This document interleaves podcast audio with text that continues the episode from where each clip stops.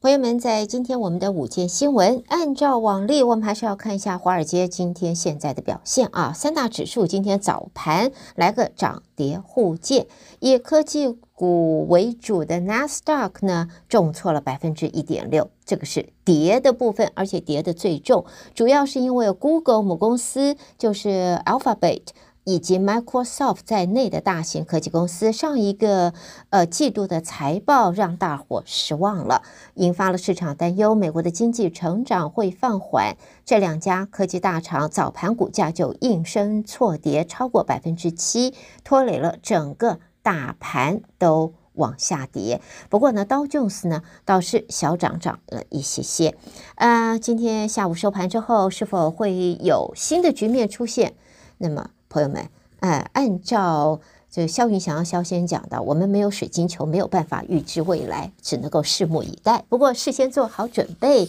能够有事先完善的布局，你就不会受到影响。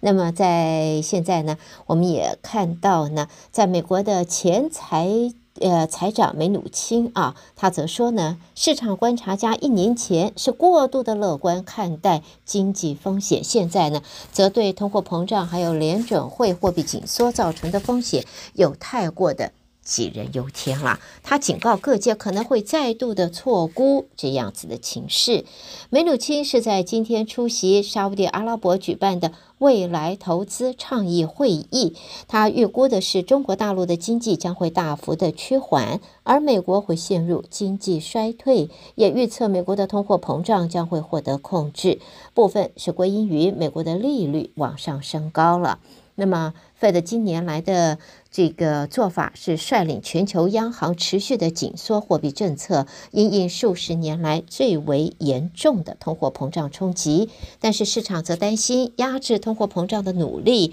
可能会造成更大的伤害，包括了利率升高会拖慢商业活动，并且会重创经济。那么梅努钦则认为地缘政治才是未来更大的风险，与经济。其实没什么关系的，他的这个看法和这个是摩根大通的执行长戴蒙在前一日在会议中的谈话所见是差不多的。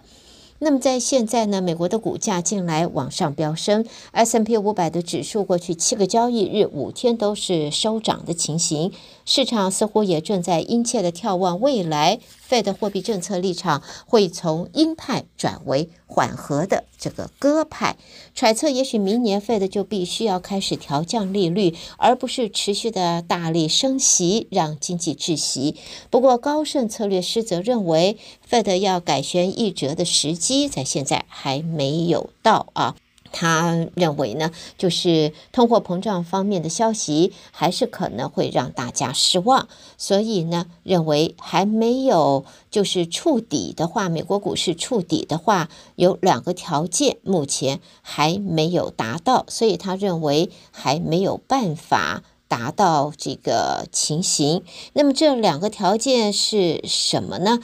他表示呢，美国的股市在触底前的两项条件，一个是通货膨胀下滑趋势确立的让人安心；第二个条件就是或者呢经济的转向为全面衰退，而目前任何一种条件都没有达到，所以认为美国股市触底了吗？No，not yet。那么，华尔街的重量级人物也认为，美国的经济很有可能会陷入衰退。但是呢，比起这项疑虑，他们呢更为担心的是全球的震惊局势，包括了美国最大银行摩根呃摩根 Chase 啊，呃摩根大通的执行长也在昨天说，现在他更担心全球的地缘政治风险。他认为。这个俄罗斯跟乌克兰的战争，还有美国跟中国的关系恶化，这是他在现在是更为担心的。好，接着我们在新闻方面看到的呢，就是法国方面，法国总统马克宏在今天午宴款待了德国总理肖兹啊，两位领袖也期盼能够缩小在能源还有防卫议题上面彼此的起见，能够活络欧洲联盟两大关键搭档的关系。但是呢，表定计划还不包括联合记者会。他们透露出对会谈期待是有限的。肖兹在去年十二月就任之后不到三个月，俄罗斯就入侵了乌克兰了，也促使德国跟法国在战争压力和连锁效应之下要做出危机的决策。现在双方对彼此，说实话，只能用怒气冲冲来做形容了。那么，德国将会支出多达两千亿欧元补贴飙涨的天然气价格，又拒绝考虑让全欧盟设定能源价格的上限，也惹怒了法国和其他的欧洲国家。好，接着我们再看到的呢，这是在宾士啊，Mercedes-Benz。这一个德国的豪华车厂在今天上修了它全年的财测，原因是豪华车款的需求相当的强劲，再加上削减了成本有所成效，抵消了近年来供应链瓶颈拖累车厂产量的这一个冲击。